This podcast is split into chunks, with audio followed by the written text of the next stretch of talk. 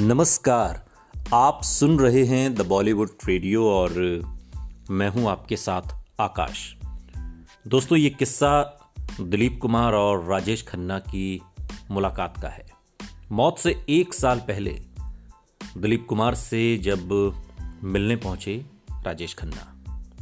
बॉलीवुड के पहले सुपरस्टार राजेश खन्ना की ज़िंदगी से जुड़ा एक बेहद दिलचस्प वाक्य एक्टर दिलीप कुमार ने एक बार शेयर किया था। दिलीप साहब की माने तो ये बात काका की डेथ से महज एक साल पहले की थी। दिलीप कुमार और राजेश खन्ना में बहुत पटती थी, ये बात तो सभी जानते हैं। दोनों न सिर्फ़ अच्छे दोस्त थे और बल्कि कांग्रेस पार्टी के लिए कई बार साथ में दोनों प्रचार भी कर चुके थे।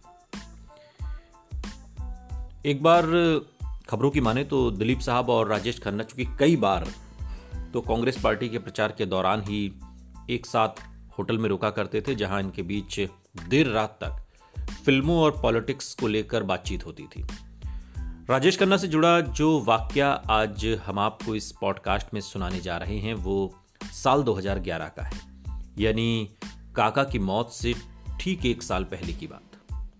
दिलीप साहब की माने तो राजेश खन्ना और डिम्पल 2011 में उनके बर्थडे के मौके पर घर आए थे। और इस दौरान राजेश खन्ना ने काफ़ी देर रात तक डिम्पल को लेकर दिलीप साहब से बात की। दिलीप कुमार की माने तो राजेश खन्ना खुश थे कि डिम्पल वापस आ गई हैं और उनके साथ रहने लगी हैं। आपको बता दें कि राजेश खन्ना और डिम्पल शादी के 11 साल बाद बिना तलाक लिए अलग अलग रहने लगे थे। आपको बता दें कि शादी के बाद राजेश खन्ना का अफेयर टीना मुनीम से हो गया था, जिसकी वजह से नाराज़ होकर डिम्पल ने उनका घर छोड़ दिया था। उस वक्त उनकी दोनों बेटियाँ, यानी कि ट्विंकल और रिंकी का जन्म हो चुका था। और इस वाक्य के ठीक एक साल बाद 18 जुलाई 2012 को राजेश खन्ना का कैंसर से निधन हो गया। लेकिन जब राजेश खन्ना दिलीप साहब से मिले और हालाँकि पहले भी मिलते रहते थे कांग्रेस पार्टी के तमाम कार्यक्रमों में।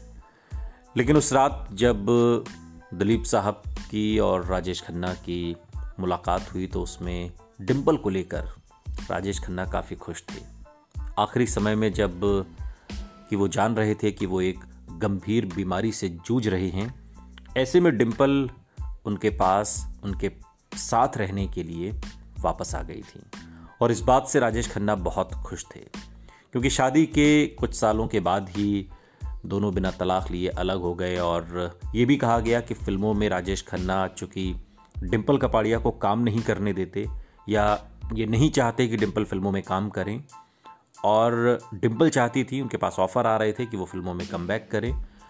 और इसी कश्मकश में एक रोज़ डिम्पल कपाड़िया सब कुछ छोड़ छाड़ के अपने बच्चों को लेकर अलग रहने लगती हैं और फिर शुरुआत होती है फ़िल्मों में कम की। अच्छा कम रहा। कई कामयाब फ़िल्में डिम्पल कपाड़िया के दिए नेशनल अवार्ड तक रुदाली के लिए डिम्पल को मिला। लेकिन सालों बाद जब डिम्पल राजेश खन्ना के पास आखिरी वक्त में लौट आई तो ये खुशी काका से छिपाई नहीं छिपी और उन्होंने लेजेंड एक्टर दिलीप साहब से इस बात को साझा किया। सुनते रहिए द बॉलीवुड रेडियो सुनता है सारा इंडिया